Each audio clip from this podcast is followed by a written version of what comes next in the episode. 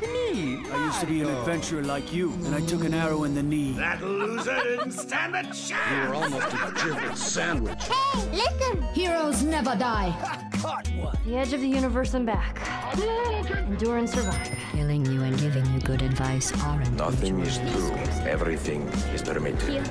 Do a barrel roll. Encore du travail Well, this is a tunic. I'll make them feel at home. This world is mine. Wait, wait, wait. That's not how it happened. Bonsoir à toutes et à tous et bienvenue dans Une heure et des pixels, votre émission dédiée à la culture vidéoludique, produite et réalisée par l'association Pixel Up en partenariat avec Radio Campus Paris. Moi, c'est Alexandre, en ce moment je joue en boucle à Hitman, c'est devenu une vraie addiction, et je suis très content d'avoir reçu mes nouvelles baskets Super Nintendo. Et aujourd'hui je suis en compagnie d'Emeline, qui sort d'un dur mois de terraformation et de décoration sur son île dans Animal Crossing, mais je crois que c'est pas une expérience que tu recommanderais. Non, pas particulièrement, c'est euh, affreux en fait, vraiment affreux. Bonsoir. Je suis aussi avec Lazare, qui est membre fondateur de Pixel Up, technicien de l'audiovisuel, et ce mois-ci, Death Stranding t'a laissé de marbre, une vraie douche froide. Bonsoir Lazare. Salut Alexandre, mais euh, je pense que Death Stranding pour moi il souffre de la malédiction euh, l'école de la vie. En fait, je pense qu'à partir du moment où tu as Léa Seydoux dans ton casting, euh, ton projet, ton œuvre peut difficilement être vraiment bonne. Je, je ne suis pas d'accord, c'est une honte, mais nous sommes aussi avec Jean, euh, qui à l'heure où on enregistre cette émission est sur le point de sortir une nouvelle vidéo sur sa chaîne Homo Ludens, et qui sera très certainement noyé sous les reviews et let's play de Cybercrunch 2077. Est-ce que tu es sûr que c'est vraiment une bonne idée? Euh, non, non, je pense que c'est la pire idée en fait, mais j'ai vraiment envie de publier la, la vidéo avant la fin de l'année, j'en ai marre de la traîner avec moi. Et puis je me dis que sur un malentendu, si je joue la carte du mec un peu à contre-courant, tu vois, avec un peu de bol, ça peut peut-être marcher. Voilà. T'inquiète pas, moi je serai là. Et on est aussi avec Vincent, que l'on ne présente plus tant ses victoires au blind test de Lazare ont fait le tour du web. Bonsoir Vincent. Bonsoir à tous. Et aujourd'hui, nous ne recevons personne, puisque nous avons décidé de dédier la dernière émission de cette année à nos tops respectifs, un exercice que vous allez voir n'est pas simple à réaliser. Au programme de ce mois-ci, nous reviendrons donc tous et toutes sur une actualité, une annonce qui nous a marqué cette année, ainsi que sur les jeux qui nous ont permis de passer peut-être une année plus agréable que notre voisin, et enfin, le dernier blind test de l'année qui promet d'être grandiose. Mais tout de suite, c'est vers Jean que je vais me tourner, parce que tu as l'immense honneur d'ouvrir cette émission et de nous dévoiler ton actu, la news des news, celle dont tu te souviendras dans peut-être même 10 ans. Alors ce qui m'a le plus marqué cette année, ça peut paraître anecdotique à première vue, mais en fait pas tant que ça. Il s'agit d'un article publié le 6 novembre par Maddie Thorson, euh, à créatrice du jeu Céleste, dans lequel elle parle de l'écriture et de l'identité de genre du personnage de Madeline, l'héroïne de, de Céleste. Et elle confirme officiellement que Madeline est une jeune femme trans, même si c'était déjà certain à 99%. Comme j'ai pas envie de simplifier le, propos de Maddie Thorson, je vous résume pas l'article, hein, mais je vous encourage vraiment à le lire, c'est un texte très fort et j'ai trouvé super touchant. C'est en anglais, mais ça reste, ça reste quand même assez, euh, assez accessible, et vous le trouverez très facilement euh, sur internet. Mais je vais quand même, même si je vous le résume pas, je vais quand même vous dire pourquoi cet article c'est mon événement de 2020.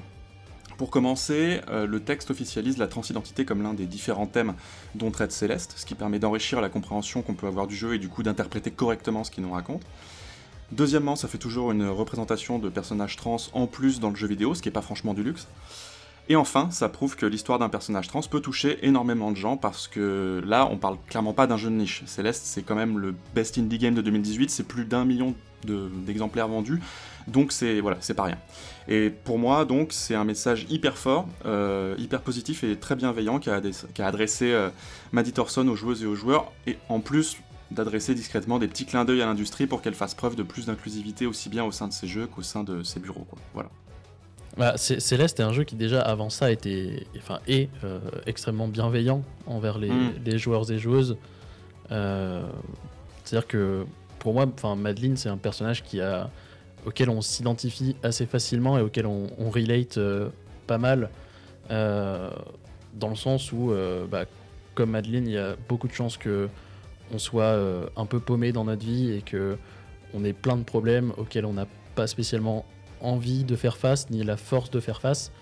Et euh, tout le propos du jeu, c'est que on peut le faire et que euh, on est bon, quoi. Voilà, nous ne sommes pas des, on n'est pas des mauvaises personnes. On est capable de, faire face et de vivre avec nos problèmes. Et je pense que pour ça, déjà, rien que pour ça, Céleste, enfin le propos de Céleste plutôt, est assez fou.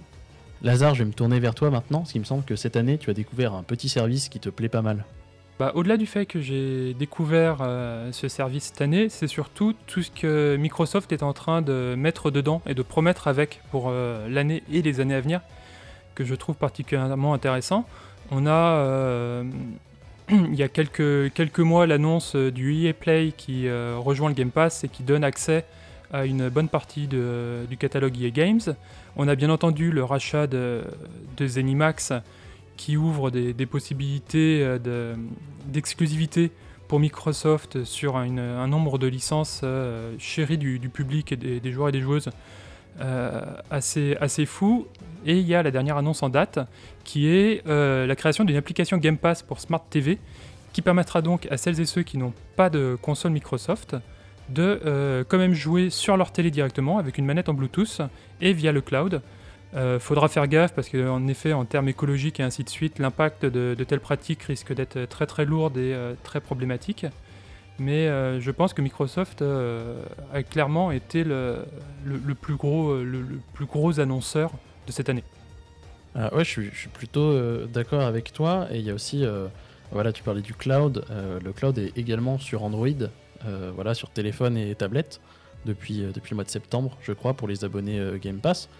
Et euh, rien que ça, enfin même ça marche assez bien en fait, ça marche même carrément carrément bien.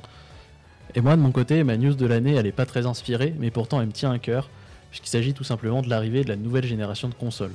Alors oui, j'en ai aucune parce que 1, je suis trop pauvre et 2, je suis trop lent sur les précommandes, mais la sortie des Xbox Series X et Series S ainsi que de la PS5, ça a créé dans les différentes communautés de joueurs et joueuses une hype que j'ai trouvé agréable à suivre.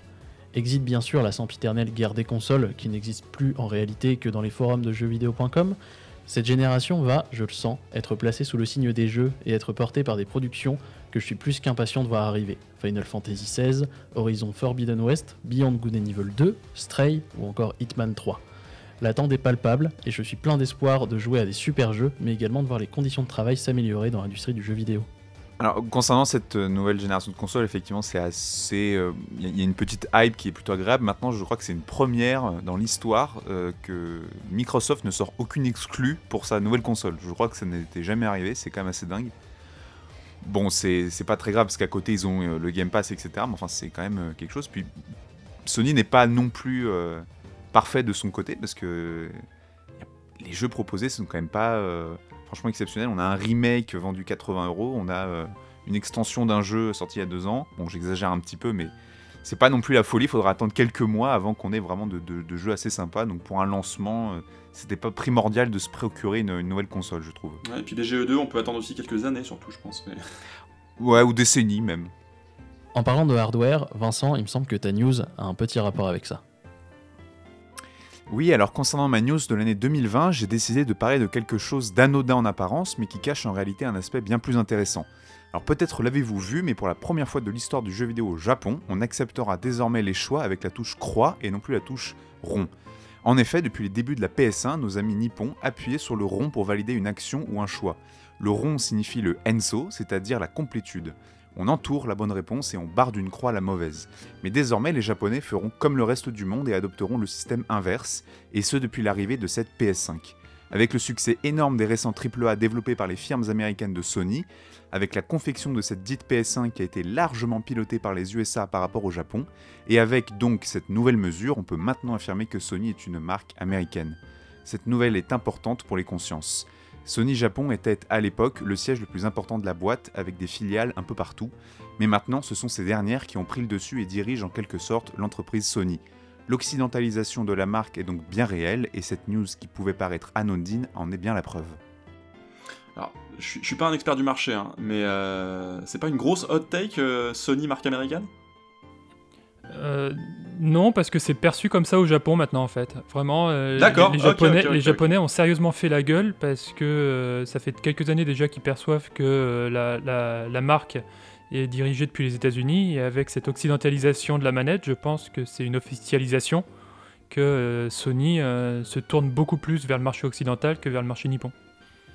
Ok, ok. Emeline, toi, je crois qu'on peut résumer ta news à la rime afro et jeux vidéo. Oui, en effet, dans les jeux où l'on peut personnaliser son personnage, il a fallu attendre bien longtemps avant d'avoir des options décentes de coiffure traditionnellement noire. Bien longtemps, ça veut dire quoi, vous allez me dire? Eh bien, il a fallu attendre plus de 40 ans, puisque le premier personnage noir jouable date de 1979 dans Basketball sur Atari.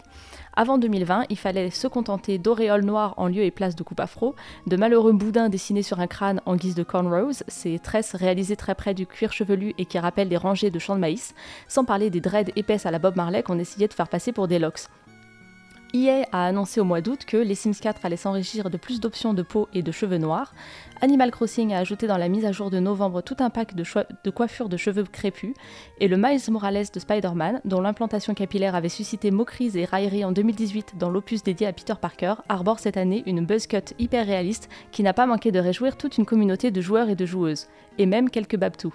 Alors là, on revient un petit peu, enfin, ça fait un petit peu écho à ce que je pouvais évoquer avec Manu, c'est ça, c'est on est en train de s'orienter doucement vers plus d'inclusivité et, surtout de représentativité euh, au sein des au sein des jeux. Et ça, c'est, je trouve que c'est une excellente nouvelle, surtout quand c'est issu. Là encore, on parlait de Céleste, on était dans le domaine de l'indé, mais là, comme genre Animal Crossing par exemple et Miles Morales, on est sur des sur des jeux vraiment des gros des gros AAA, des grosses grosses licences qui sont jouées par des millions millions millions de personnes, et ça c'est important. Ouais, on est sur du jeu très populaire. Euh, par contre, ce qui est à noter, c'est que euh, les annonces qui ont été faites pour les Sims et Animal Crossing sont arrivées après que des personnes ont lancé des pétitions qui ont toutes les deux été signées par euh, plus de 60 000 personnes chacune. Donc ça veut dire qu'à chaque fois, il faut quand même que ça passe par les communautés, mais il n'empêche que c'est quand même notable de voir que les, que les, que les appels ont été entendus. Euh, bah après, moi, ce que je vais attendre pour la suite, c'est qu'il y ait ces, ces options-là déjà euh, de base dans les jeux. Donc, je vais attendre les Sims 5 et le prochain Animal Crossing, euh, que ce soit pas rajouté après, mais que ce soit effectivement de base dans les personnalisations des personnages. Une heure des pixels continue après cette interlude musicale et on s'écoute The Champion Mifa tiré de Hyrule Warriors.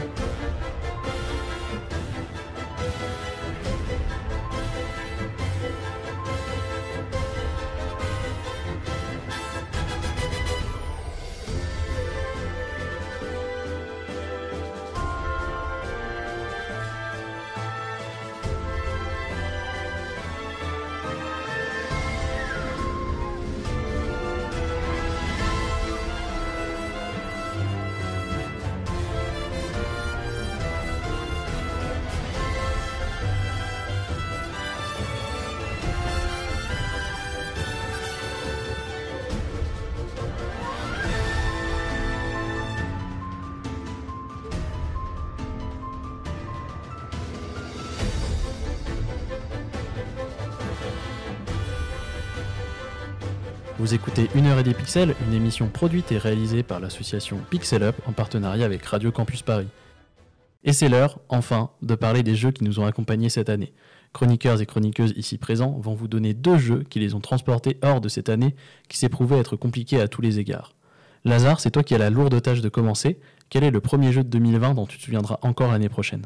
Alors moi je vais vous parler de Noita, sorti en octobre dernier, développé et édité par Nola Games. Noita est un dungeon crawler, ou plutôt un cave crawler, qui me fait beaucoup penser à SteamWorld Dig, la collecte de ressources et la narration en moins.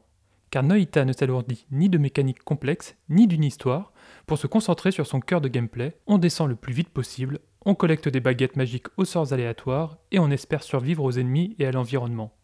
Et c'est là que réside tout son génie, ses environnements. Sublimé par son pixel art d'une finesse rarement vue, le plus petit élément du décor est physiqué pour votre plus grand plaisir visuel. Le feu dévore le bois et fait s'évaporer les liquides, les vapeurs d'alcool ou de poison peuvent exploser, l'acide ronge les surfaces et les corps, etc. Ce jeu est hypnotique, et c'est ça qui vous motivera à aller toujours plus loin. Eh, du coup, euh, Noita, c'est un jeu que j'avais découvert euh, sur son Early Access perso. Euh, donc c'était bah, un an avant la sortie, depuis qu'il est disponible en Early Access. Et euh, j'y ai rejoué là pour le, la, version euh, 1.0. Et euh, c'est vrai que c'est extrêmement addictif. Et genre, ce qui est le, le mieux, c'est pas spécialement d'explorer les caves, mais plutôt d'explorer euh, ce qu'on peut faire avec les baguettes et de créer sa baguette ultime euh, qui va te permettre de raser euh, tout un coin de la map et aussi de te suicider en même temps euh, parce que tu sais pas t'en servir. Et je pense que tout le sel du jeu est là et c'est ça qui en fait euh, peut-être un des grands jeux de l'année. Euh, J'y ai pas joué, mais j'ai vu Lazare y jouer et en fait j'ai l'impression que c'est un jeu qui est vraiment très rigolo justement par les effets produits par les baguettes et que c'est juste ça en fait. Il y a un côté complètement n'importe quoi, un côté euh, euh, inattendu qui fait effectivement le, tout l'intérêt du jeu. Ensuite, Vincent, il me semble que toi, ton jeu est sorti en début d'année et a fait sensation. Oui, je vais vous parler de Ori and the Will of the Wisps, donc un jeu de Moon Studios édité par Xbox Game Studios, sorti sur PC et Xbox One le 11 mars 2020, sur Switch le 17 septembre et enfin sur la nouvelle monture de Microsoft le 10 novembre dernier. Ce jeu est la suite de Ori and the Blind Forest, sorti il y a de ça 5 ans maintenant, qui avait fait très forte impression et auquel j'ai joué en tout début d'année, juste avant la sortie de sa suite. Les événements prennent place très peu de temps après la fin du premier opus. L'histoire, même si elle n'est pas grandiose, est assez jolie et très poétique. Manette en main, c'est de nouveau un jeu de plateforme 2D avec des grosses influences du Metroidvania. Le système de combat a été revu, on sent que Hollow Knight et Action Verge sont passés par là. On peut désormais porter des armes et switcher entre elles. Le jeu est extrêmement plaisant à jouer, dans la lignée du premier jeu, un vrai délice d'une bonne dizaine d'heures. Mais ce qui m'a réellement marqué avec ces deux opus, car pour moi les deux épisodes sont complémentaires et il serait dommage de jouer à l'un sans jouer à l'autre, c'est son ambiance onirique. On est enivré par ces paysages magnifiques, le jeu est graphiquement à tomber par terre, la DA est hyper soignée. Chaque tout petit élément du décor a droit à 5 ou 6 nuances d'une seule couleur par exemple, mais le tout n'est jamais surchargé, c'est juste beau à s'en décrocher la mâchoire. On est enivré également par la magnifique bande-son de Gareth Cocker qui officie sur les deux jeux, des thèmes vraiment mémorables qui accompagnent une aventure à la fois épique et poétique. Franchement, il n'y a rien à dire, Ori 1 et Ori 2, vous l'aurez compris ici je parle de la licence en entier, sont juste d'excellents jeux, très bien pensés et hyper soignés, qui plongent le joueur dans son univers enchanteur et ne le laissera repartir qu'au générique de fin et encore. Mon vrai coup de cœur de cette année 2020. Je, je serais pas tout à fait d'accord. Enfin, pas, que c'est pas une question d'être d'accord, j'ai pas eu le même ressenti que toi, parce que j'avais fait le 1 euh, quand il était sorti, j'avais été vraiment conquis. Euh, et j'ai fait le 2 tout de suite, quand j'ai entendu parler du 2, je me suis dit je vais me précipiter dessus à sa sortie, ce que j'ai fait, du coup, en début d'année, euh, comme toi. Et en fait, si la magie du premier. Après, c'est peut-être parce que j'avais fait l'autre longtemps avant, mais pour moi, la magie du premier était plus là. J'ai trouvé, je l'ai trouvé moins charmant dans son, bah, dans ce qu'il raconte. Je trouvais que, bah, du coup, ce- cette complexification un petit peu du système de combat m'a m'a pas vraiment parlé. Je préférais le côté vraiment très très simple du premier. Après, c'est vrai qu'en revanche, bon, les, musiques et les décors sont toujours euh, aussi sublimes, mais le jeu, en fait, peut-être que j'en entendais trop, je pense, du, jeu. J'attendais une surprise aussi grande que pour le premier, et résultat, en fait, ouais, je suis tombé un petit peu de, un petit peu de haut. Mais ça reste un jeu très sympa. hein, mais c'est juste que d'un point de vue personnel, il m'a moins, moins surpris et moins charmé que le premier, quoi. Mais t'es pas le seul, il y a beaucoup de joueurs qui ont été un peu déçus Ouais. du 2 par rapport au C'est premier. vrai que j'ai pas lu les critiques, hein, Ouais. mais ok, d'accord. Le seul truc qui m'a vraiment déçu dans ce jeu, c'est le fait qu'ils abandonnent euh, l'idée de la sauvegarde où on veut. C'est-à-dire que dans le premier, euh, on pouvait choisir où est-ce qu'on sauvegardait euh, grâce à un pouvoir euh, qu'on avait. Et du coup, euh, ça permettait, voilà, quand on voit qu'il y a un saut qui va être un peu compliqué, on sauvegarde juste avant et comme ça, on réapparaît devant et on peut recommencer jusqu'à ce qu'on y arrive. Alors que là, mourir quelque part, ça veut dire repartir euh, d'un certain point. Si vous aimez l'automne, l'hiver et les graines de scourge, Emeline va vous parler de son jeu de l'année. Oh là là, le mec, il est en feu. Donc Scourgebringer est un jeu développé par euh, Flying Hawk Games et édité par Dear Villagers, sorti en version 1.0 au mois d'octobre et disponible sur ordinateur, Xbox One et Nintendo Switch. L'humanité est source de chaos. Le chaos attire le jugement. Le jugement se nourrit du chaos. L'humanité disparaîtra. Waouh, ambiance. Il fallait s'attendre, en lançant un jeu dont le titre se traduit par porteur de fléau, à une histoire sanglante. Dans ce roguelike post-apo aux accents cyberpunk, on incarne Kira, la meilleure combattante de son clan, envoyée dans le Scourgebringer, un monolithe qui a décimé l'humanité et ravagé la Terre pour détruire les anciens juges sur la piste des explorations précédentes dont il ne reste que des boîtes noires. Bon, ça c'est ce que moi j'ai compris du scénario. Mais cette quête pour la rédemption de l'humanité n'est finalement qu'un prétexte pour tuer tout ce qui bouge et pourvu que ça éclabousse. Scourgebringer emprunte au Metroidvania leur niveau labyrinthique, à Celeste et Hyper Light Drifter leur graphisme en pixel art et à Dead Cells la nervosité de son gameplay. Les combats y sont d'une fluidité et d'une rapidité virtuose, mais qui ne découragent pas les moins agiles ni les plus impatientes d'entre nous, grâce à d'excellentes options d'accessibilité. Car dans ce jeu où le sang sert de monnaie d'échange, gare à ne point gaspiller le sien, au risque d'entendre trop vite le doux carillon des cloches suspendues aux branches de l'arbre de l'écran titre qui sonne le glas du game over. Euh, j'avais aussi j'avais été séduit par la proposition de Scourgebringer quand je voyais passer des euh, des vidéos et surtout je suis le, le créateur sur sur Twitter et depuis l'année dernière et hum, du coup cet été j'avais je m'étais lancé dans la dans la version early access et j'avais été assez séduit. Je trouvais déjà, le, jeu déjà vachement polish, euh, quoique un peu difficile sur les sur les derniers niveaux. Je suis jamais allé complètement jusqu'au bout. Peut-être que ça a été équilibré depuis, je sais pas. Donc peut-être que je me relance vu qu'il est sorti tout tout récemment. Euh, faudrait que je le relance un coup pour voir si je peux arriver jusqu'à la fin euh, cette fois-ci quoi. Pour ma part, et pour le plus grand plaisir de certains de nos chroniqueurs, je vais vous parler d'un excellent jeu au tour par tour sorti en cette fin d'année. Yakuza Like a Dragon. C'est développé par le studio Ryuga Gotoku et édité par Sega, c'est sorti en Europe en novembre dernier, et c'est le jeu qui signe le renouveau de la saga Yakuza. Changement de système de jeu, on passe d'un beat'em all classique et efficace à un RPG au tour par tour très agréable à jouer. Mais là où le jeu me fait plaisir, c'est qu'il fait ses adieux à Kazuma et à Kamurocho pour nous faire découvrir un nouveau quartier et de nouveaux personnages. Nous incarnons donc Ichiban, Yakuza qui après avoir passé près de 20 ans en prison pour sauver son clan, se retrouve dans un monde changé par les années, et découvre aussi que son patriarche, celui pour qui il a sacrifié 20 ans de sa vie, a trahi tous ses engagements. Ce qui fait la force de Yakuza 7, ce sont d'abord ses personnages, tous des losers, un ancien Yakuza, un ancien flic, un SDF, une hôtesse, tous les personnages qui viennent du peuple, et rien que pour ça, vous devriez jouer à Yakuza. Mais plus que ça, la saga Yakuza est une saga sociale, qui nous fait exploser de rire en nous permettant d'invoquer des écrevisses au combat pour mieux nous casser 5 minutes après avec un scénario sombre et parfois assez dur à encaisser. Sinon, moi, ce qui m'a, ce qui m'a euh, marqué dans ce Yakuza, euh, que j'ai pas fait, hein, mais dont j'ai vu des images, euh, c'est effectivement le grand écart qui est fait entre euh, le scénario qui est très sombre et effectivement le what the fuck généralisé dans, dans, tout le jeu. C'est assez, assez perturbant. En même, temps, le, le, jeu parle du Japon, non? C'est vrai, c'est vrai. Ça aurait vraiment dû me mettre la puce à l'oreille. mais en, vrai, c'est quelque chose qui est propre à un peu tous les yakuza.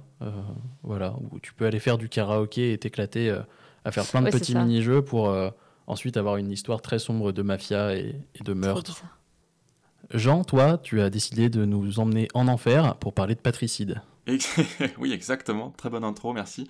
Euh, oui, je vais vous parler d'Hades, le, le roguelite de Super Giant Games qui est sorti en septembre, qui a beaucoup fait parler de lui.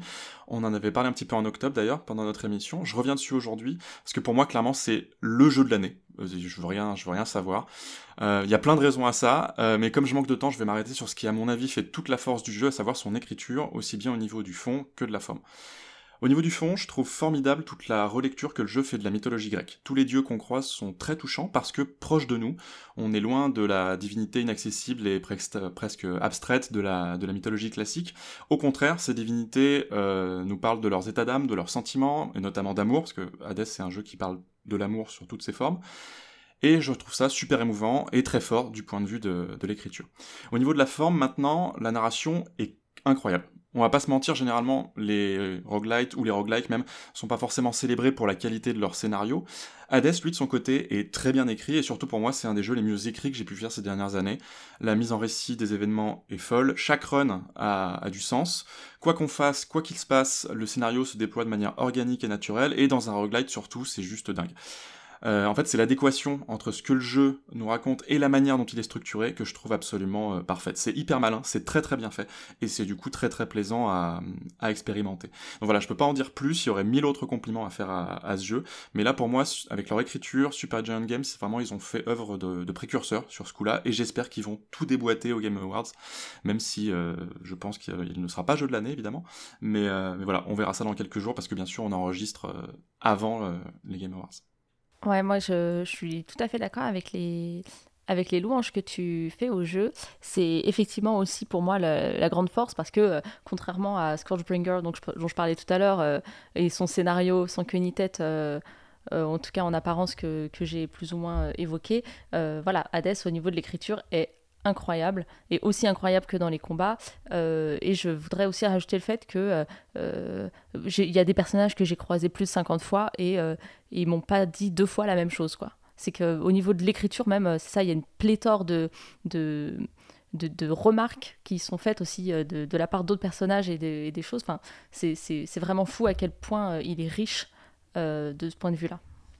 En plus, et on rappelle c'est en plus c'est servi par un doublage complet de tous les, de tous Mm. les personnages, doublage qui est extrême, enfin, qui est d'une qualité euh, absolument folle aussi. Il y a une, tout un éventail d'actrices et d'acteurs euh, dingues qui ont participé à la réalisation du jeu. Et une, Mhm. une bonne écriture plus un doublage absolument ouf. Enfin, je veux dire, ça, il n'y a pas besoin de motion capture pour, euh, pour faire un jeu qui nous embarque avec son histoire ou qui nous fait ressentir des choses pour ses personnages. Enfin, là, clairement, Super Giant Games s'y prouve qu'avec une écriture riche, tu t'embarques, t'embarques tout le monde, même si jamais ton, ta direction artistique se, se base sur, sur, des, sur du dessin à la main, en fait. Oui, et puis d'ailleurs, même cette, euh, cette direction artistique, euh, on en a beaucoup parlé. Je veux dire, les, les personnages sont tous magnifiques. Euh, Il y a aussi des. hum, En fait, pour, pour, pour faire la, la DA, ils ont beaucoup euh, puisé justement dans des sources antiques. Je pense au Minotaure, qui est souvent. comment on dit? Représenté représenté. Je pense au Minotaure qui est souvent représenté avec des sabots. Là, il est représenté avec des pieds. Et effectivement, le Minotaure, le Minotaure dans la mythologie a des pieds. Puisque c'est un humain avec une tête de taureau, et non ça. pas un, taureau anthropomorphisé. C'est ça. Avant d'attaquer la suite, on s'écoute It's Dangerous to Go Alone, qui ne vient pas de Zelda, mais vient de Cook Serve Delicious 3.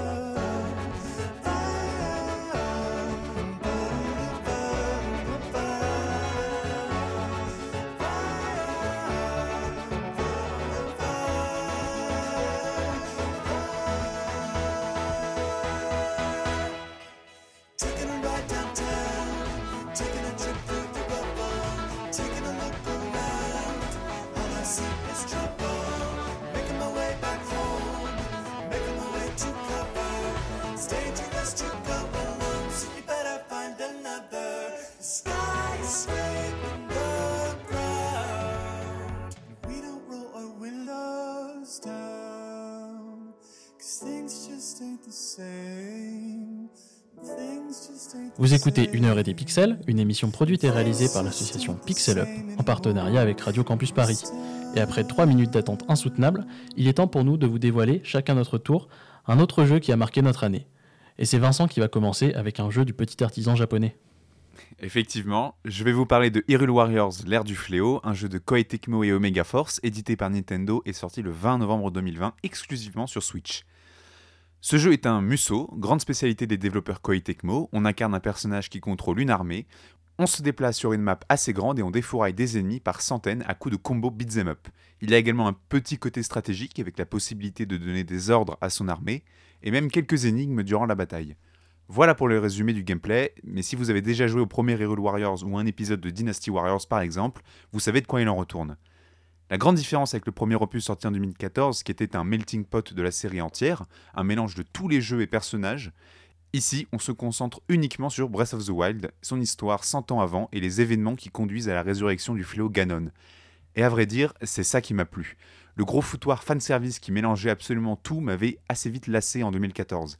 Ici, le fait de se concentrer uniquement sur un univers rend le tout très cohérent et très agréable à suivre.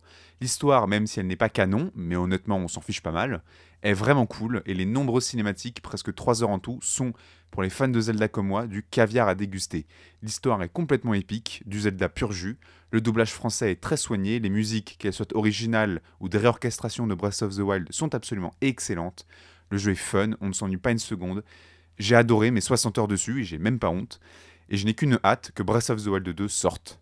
Donc d'ailleurs, Vincent, tu dis qu'on parcourt, parcourt la map, mais euh, est-ce que réellement on parcourt la map? Est-ce que les personnes qui ont adoré euh, euh, justement dans, Breath of the Wild se perdre dans les, les, immensités de la map, là est-ce qu'on peut attendre la même chose de ce, de ce Hero Warriors? Ah, Alors non, alors comme dans tous les Dynasty Warriors, en fait on a une grande map euh, mais c'est pas la taille du monde ouvert. Après, ça reprend. Euh, comme il y a, en fait, comme il y a plusieurs missions, il y a plusieurs euh, maps par mission. Ouais, c'est ça, ça reprend des environnements, mais on se déplace pas directement. Chaque champ de bataille reprend un environnement précis de la carte de Breath of the Wild. Exactement, ça reprend des décors de Breath of the Wild. Donc en fait, le, le tout début, c'est dans la plaine d'Hyrule, près du château. Et ce qui est hyper cool en plus, c'est que ça se passe 100 ans avant. Donc c'est les décors de 100 ans avant. Donc par exemple, à la muraille d'Elimis, il y a la forteresse, pardon, la forteresse, elle, est encore debout. Euh, non, c'est la forteresse d'Akala, excusez-moi. Je, hmm, voilà. Dans Breath of the Wild, c'est un champ de ruines. Là, la forteresse, elle est entière. Donc c'est ça aussi qui est vachement cool, c'est de voir euh, euh, ce que ce qu'était le jeu 100 ans avant. Mais non, on, par, parcourt pas ouais, les plaines des rues comme, dans, comme dans Breath of the Wild. Voilà. Eh bien, mon top 1 à moi, celui qui a la victoire royale de mon cœur, c'est bien Final Fantasy VII Remake. C'est développé et édité par Square Enix, et je l'aime tout d'abord pour ce qu'il est le remake d'un des jeux les plus aimés de l'histoire des jeux vidéo. Si vous êtes comme moi, né entre la fin des années 90 et le début des années 2000, et pour peu que vous fassiez partie d'une communauté qui gravite autour du jeu vidéo, vous avez sans doute déjà entendu FF7, ça c'était du jeu vidéo, c'est un jeu parfait. Et faire un remake d'un jeu considéré comme parfait dans l'inconscient collectif n'est pas tâche facile. Et c'est pourtant avec brio que Square Enix et l'équipe de Tetsuya Nomura réalisent l'exploit. Le jeu passe du classique tour par tour au nerveux et réussi action RPG, nous montre une ville de Midgard comme jamais on nous a montré une ville de Midgard, et crée des dynamiques toujours très intéressantes entre les différents personnages. Et ensuite, si FF7 Remake est depuis sa sortie en avril dernier mon GOTY, c'est aussi parce qu'il m'a aidé à traverser la solitude du confinement parisien. Et rien que pour ça, j'aimerais remercier Square, remercier Nomura, et j'espère que l'essai sera transformé avec la seconde partie dont on n'a malheureusement encore aucune date pour l'instant. Jean, j'ai aucune idée de ce dont parle ton jeu, mais j'imagine que tu vas nous emmener voguer à l'horizon. Alors, pas vraiment, on, vogue pas, on plonge plutôt, parce qu'en effet, je vais, je vais vous parler de In Other Waters, qui est mon deuxième jeu de l'année, juste après Hades. C'est un jeu d'aventure narratif sorti en avril dernier et conçu par Gareth Damian Martin, qui est à la tête du one-man studio Jump Over the Edge. Il a remporté le prix du jury à l'Indiecade Europe en 2019, mais malgré ça, globalement, j'ai l'impression que le jeu est passé complètement sous les radars, et d'ailleurs, je me demande pourquoi, parce qu'il est, je le trouve vraiment génial. Et si je devais essayer de le résumer en deux mots, je dirais que le jeu se résume essentiellement à une interface. Ça a pas l'air sexy comme ça, c'est vrai, mais c'est vraiment génial. On joue euh, l'intelligence artificielle du scaphandre d'une biologiste qui explore l'océan d'une planète inconnue, et sur notre écran apparaissent les fonds marins grossièrement cartographiés avec leurs courbes de niveau, tout ça. Au milieu de l'écran, on a une sorte de sonar entouré de quelques boutons qui nous permettent de scanner la zone, purifier l'air de la combinaison ou de collecter des échantillons. Et enfin, la biologiste est représentée par un point jaune au centre du sonar, tout comme la faune et la flore aquatique qu'on découvre, euh, et c'est tout. Donc en vrai, ça peut avoir l'air super aride, presque abstrait, et j'avoue qu'au début j'étais pas hyper chaud, mais comme on joue l'IA d'un scaphandre, je trouve ça malin, déjà que le monde qui nous entoure nous apparaisse de cette manière déjà, et surtout, très rapidement, j'ai été fasciné par tout ce que le jeu parvient à suggérer sans jamais ne rien montrer ou presque. Et c'est ça qui, d'après moi, fait la force de In Other Waters, c'est l'éloquence de sa sobriété, en fait. Parce qu'en réalité, si on voit presque rien, on imagine beaucoup, en tout cas moi, j'ai beaucoup, beaucoup imaginé. Et une fois que je suis arrivé à la fin, je me suis rendu compte que j'avais rarement autant aimé explorer l'univers d'un jeu. Donc euh, voilà, comme quoi un monde simulé réaliste, ça fait ça fait pas tout. Donc c'est une expérience un peu particulière, mais franchement, Fate in Other Waters, ça vaut vraiment vraiment le détour. Est-ce que quelqu'un que quelqu'un en a entendu parler ou pas? Alors oui, j'en ai entendu parler euh, et je dois avouer qu'en effet, son interface m'a énormément intrigué. J'ai pas encore euh, mis les mis les mains dessus, et je l'ai pas encore essayé. Euh, pour tout te dire, je l'avais même oublié et tu l'as rappelé à ma, à ma mémoire et donc du coup il a été euh, bah, je viens de le rajouter là euh, dans ma, dans ma liste de jeux, euh, de jeux à faire assez, assez rapidement. Mais c'est vrai que j'avais vu quelques, quelques vidéos de présentation et l'ambiance sonore et l'interface graphique étaient très très intrigants. C'est vrai que j'ai pas pu m'arrêter en plus, voilà, parce que je pouvais pas faire trop long, mais l'ambiance sonore notamment et surtout la, musique, enfin, c'est vraiment très très bien foutu et ça aussi, ça participe beaucoup à, à, à nous immerger dans cet univers. En fait, c'est très très reposant, c'est très ouais, ça, la musique évoque vraiment ces fonds marins complètement déserts. euh, Enfin, c'est non, c'est vraiment hyper hyper réussi, hyper réussi. Une forme de minimalisme reposant et euh, tranquille. Exactement. Oui, c'est vrai que c'est un jeu très très chill. Enfin, il y a une histoire. Enfin, on fait pas que explorer. hein. Il y a quand même un.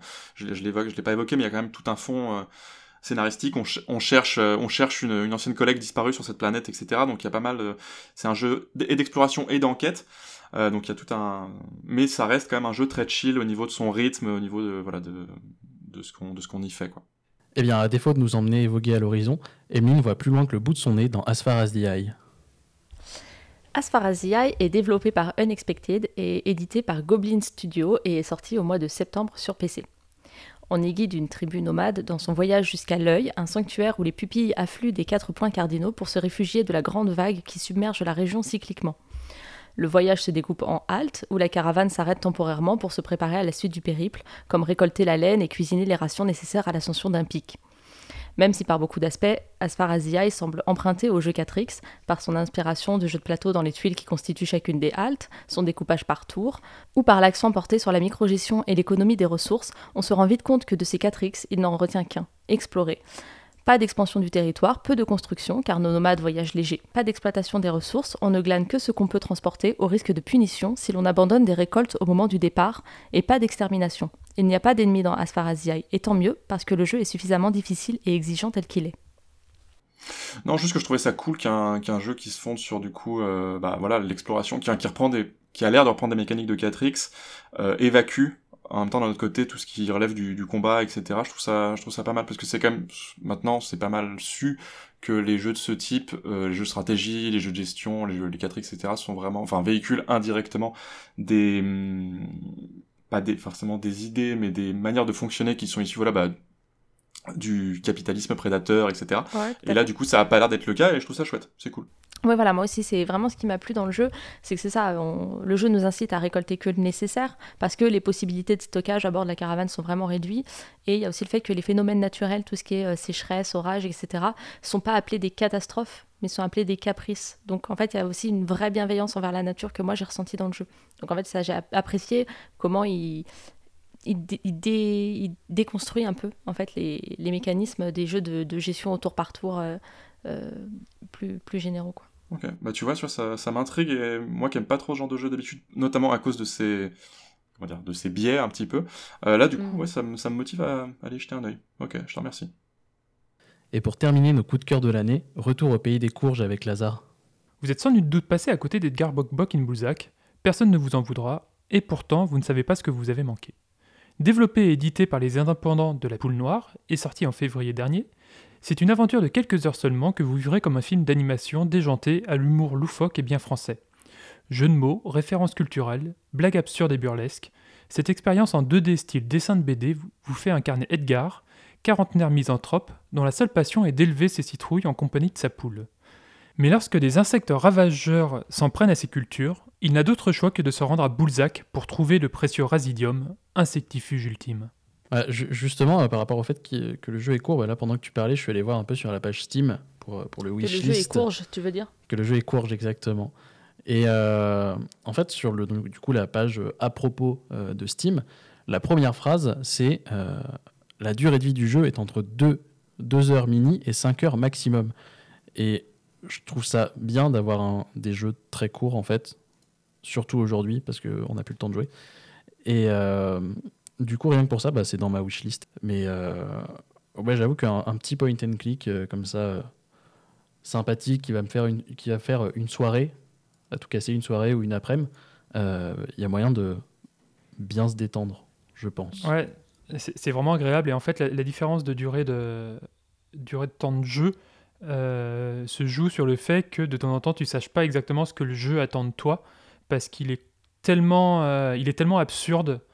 Euh, qu'il y a un moment où tu, euh, typiquement tu as une recette de cuisine, il faut que tu trouves des, les ingrédients, mais les ingrédients ne te sont pas donnés, on te dit juste, bah voilà, j'ai besoin de ça pour en gros en extraire du jus ou euh, ce genre de choses, et il faut que tu trouves les objets les plus débiles, mais sans savoir quel est l'objet et où est-ce qu'il faut que tu le trouves. Et, euh, ça me rappelle énormément en fait les jeux La Panthère Rose qui étaient, qui étaient édités à la fin des années 90 et début 2000, qui reprenaient un peu cette interface de point and click et cette interface de et ce, ce côté what the fuck, où en gros tu as un objectif, tu sais, tu sais quel objectif tu dois remplir, mais tu sais absolument pas comment, et tu n'as d'autre choix que d'aller poser les questions aux gens et d'arriver à, déformer un peu ton, esprit et ta, ta manière de penser pour l'adapter au contenu du jeu, et c'est assez, euh, c'est assez cool.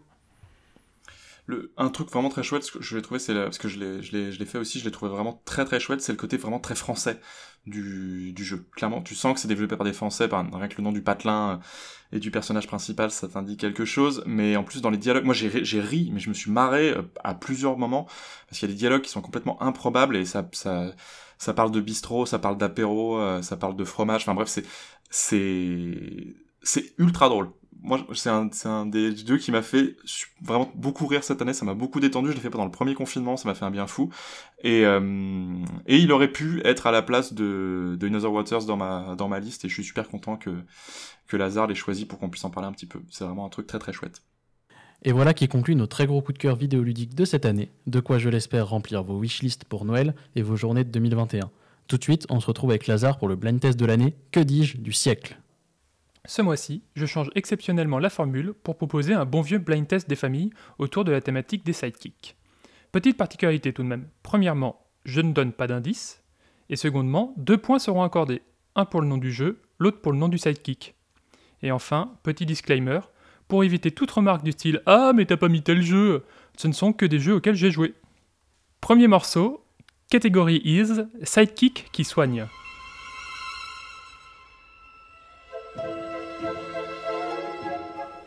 Putain, ça a tout cas, changé c'est joli, hein, hein. Harry Potter. C'est pas Harry Potter donc? Non. C'est pas le Seigneur des Anneaux non plus? Mais c'est musique de John Williams quand même. Fable? Non. Euh, Dragon Age? Non plus. C'est un mi-chemin entre Harry Potter et Casse-Noisette un peu. Un peu, hein Ouais, Ce serait clairement pas The Witcher. Ah, c'est un jeu Star Wars Ah, Ah. Trop tard. Il s'agit du thème introduisant Billy One dans Star Wars Jedi Fallen Order, Oh. OST composé par Gordy Habb et Stephen Barton. Le petit robot vous sauvera la vie plus d'une fois grâce à ses Steam Packs lorsque vous rencontrerez un TRTT ou pire, un Shadow Trooper. J'aurais aussi pu choisir Yukiko Amagi de Persona 4, Anders de Dragon Age, Angelo de Dragon Quest 8 ou bien entendu Aeris de Final Fantasy VII. Deuxième morceau, catégorie Is, Sidekick à la vie, à la mort.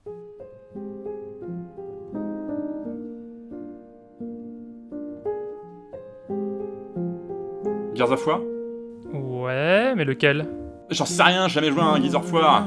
Le 3 Ouais, Gears of War 3. Attends, c'est No Et c'est, Expression. euh, c'est Dominique Exactement. C'est la, la mort de Dominique, non Attendez, mais c'est un morceau de Gears of War, ça Je croyais que c'était euh, une musique. euh, Moi, ça me rappelle un trailer, ce truc. Il y avait en effet un piège, puisqu'il s'agit du morceau Mad World, sorti en 1982 par le groupe Tears for Fears, repris en 2000 par Gary Jules et Michael Andrews, version utilisée ici par Gears of War 3 pour illustrer le tragique mais salvateur suicide de Dominique Santiago. Dans cette catégorie, vous avez échappé à Tails, l'inséparable comparse de Sonic, ou encore Cortana, l'IA du Master Chief. Troisième morceau, catégorie Ears, Sidekick, lourdingue à protéger. Putain, c'est pas The Last of Us. Putain, ça, ça pue le Japon, ça. Déjà, ce- c'est un jeu auquel j'ai pas joué. Euh... Bon, alors c'est pas Ico non plus, du coup. Ça, c'est de la Super NES, ça, non? Non, il a jamais eu la Super NES. C'est James Bond, c'est Ah, GoldenEye. bien vu. Ouais, c'est GoldenEye. Ah ouais, et c'est- le sidekick, c'est je sais plus, mais c'est c'est GoldenEye. Pas 006 Ah non, euh, Je me souviens. de- lourdingue à protéger, c'est pas zéro. Ouais, lourdingue, ouais, non. Ah mais non, c'est la, la... Ah, j'ai oublié le nom du perso, mais c'est la fille dans, le film qui accompagne James Bond à un moment donné. Mais je sais plus le nom du perso. C'est terrible.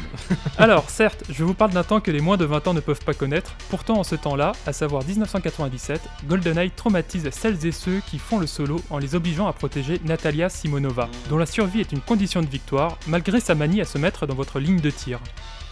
A noter que dans le même panier, nous retrouvons Ashley Graham de Resident Evil 4 et Roman Bellic de GTA 4. Quatrième morceau, category is Sidekick Badass à protéger.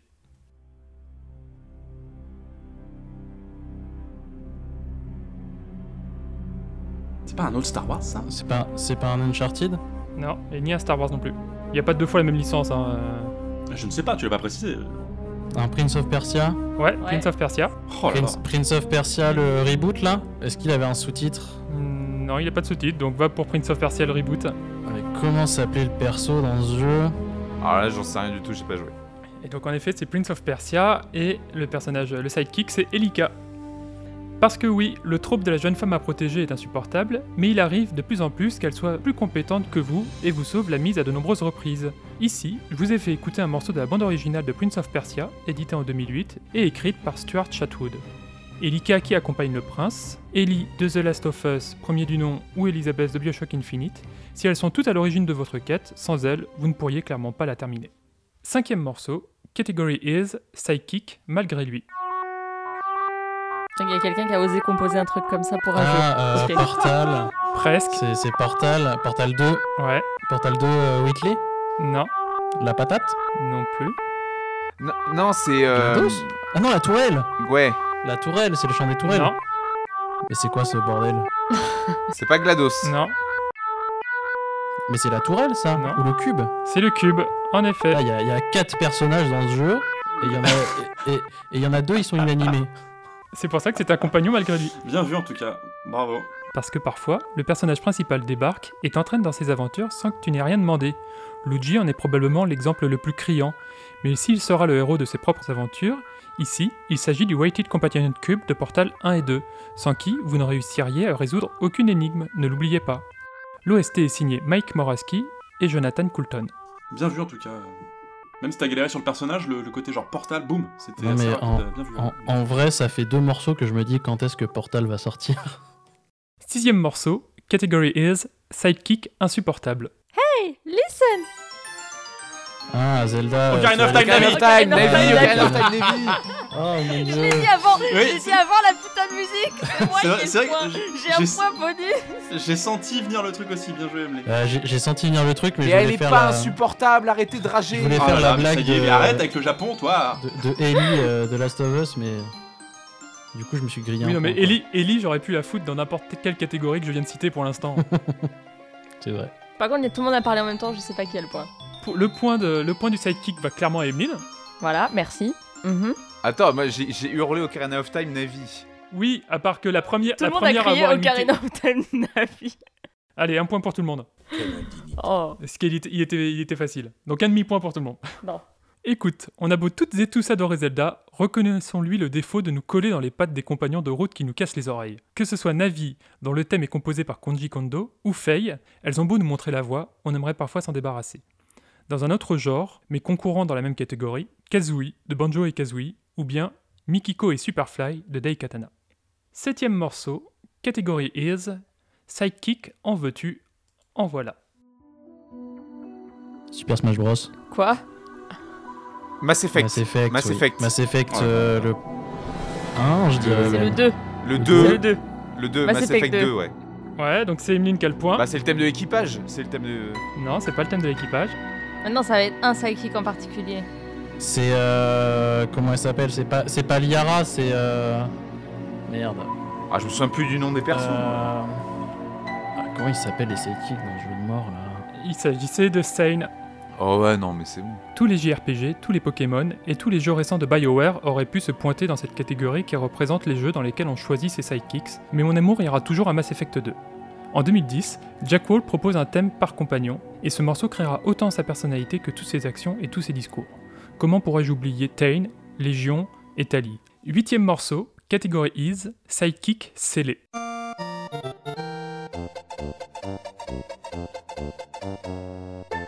Super Mario World. Oui. Euh, Yoshi. Exactement.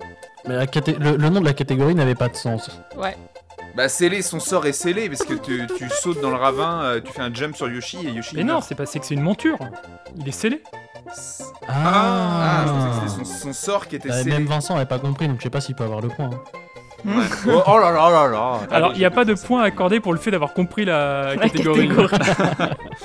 Dommage, j'aurais vraiment aucun point du coup.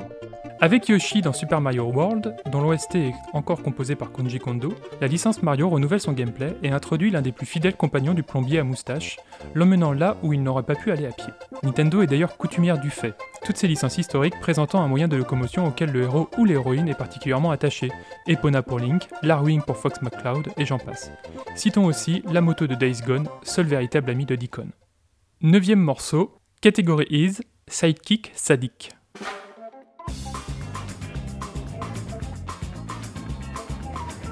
Ok, rip mes oreilles. Euh, Est-ce que ça serait pas un truc genre No More Heroes? Non, C'est pas un Sonic? Non, Ouais. Emeline, une suggestion? Non. Bah pareil. C'est du Nintendo? Non. Ah, quel enfer Alors là, aucune idée. En tout cas, le mec au clavier se fait plaisir. Ça, euh, Lorsque vous jouerez à la série Borderlands, vous retiendrez probablement deux choses. Sa palette d'ennemis tous plus débiles les uns que les autres et Claptrap. Ce petit robot monoroue qui vous accueille dès le premier opus et qui sera un peu votre phare dans la nuit, que ce soit pour vous mener à bon port ou bien pour vous attirer volontairement vers des récifs. Claptrap, c'est du sadisme à l'état pur, mais on n'arrive pas à lui en vouloir, car il n'est que le produit de la société dans laquelle il évolue, et peut-être aussi de soucis de programmation. Je tiens aussi à donner une mention honorable pour le chien de Duck Hunt sur NES, ce sale cabot à la moquerie facile. Dixième et dernier morceau, catégorie Is, créateur de Sidekick. Oh, je connais ça. Euh, Fire Emblem? Non, Oh, je connais. Attends. Créateur de Sidekick oui, euh... C'est l'éditeur de perso dans Soul Calibur. non, bien tenté. C'est pas un Final Fantasy non, Euh, Qu'est-ce que ça peut être Qu'est-ce que qu'est-ce Automata qu'est-ce Non. que c'est que cet enfer C'est un Yakuza, c'est ça Non, non, non. non plus. Difficile, que dis-je, impossible d'aborder les sidekicks sans parler de Fumito Ueda. Ah, c'est Ico. Non, Shadow of the Colossus.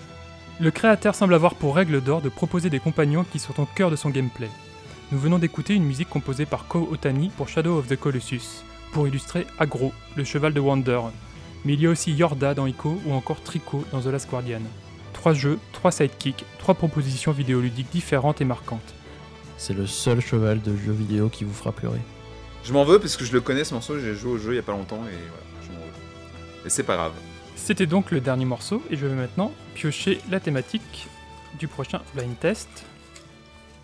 Et donc le mois prochain, vous aurez le droit à des sonores de Tu es un chien. Vous avez écouté Une heure et des pixels, une émission produite et réalisée par Pixel Up en partenariat avec Radio Campus Paris. On vous souhaite de bonnes fêtes de fin d'année et on en profite également pour vous remercier toutes et tous, auditeurs et auditrices, alors qu'on se dirige lentement vers les 1 an de l'émission. Si on m'avait dit à l'enregistrement de la première qu'on vous proposerait autant de numéros, je n'y aurais sans doute pas cru. Et on salue également notre réalisateur Alexandre Vicard, qui n'a pas participé à cette émission mais qu'on espère retrouver bientôt. Nous vous donnons rendez-vous le 17 janvier pour notre prochaine émission où nous recevrons Jennifer Lufo, fondatrice de l'association Afrogameuse. D'ici là, prenez soin de vous et portez-vous bien. On se quitte sur Bombing Mission, version Final Fantasy VII Remake.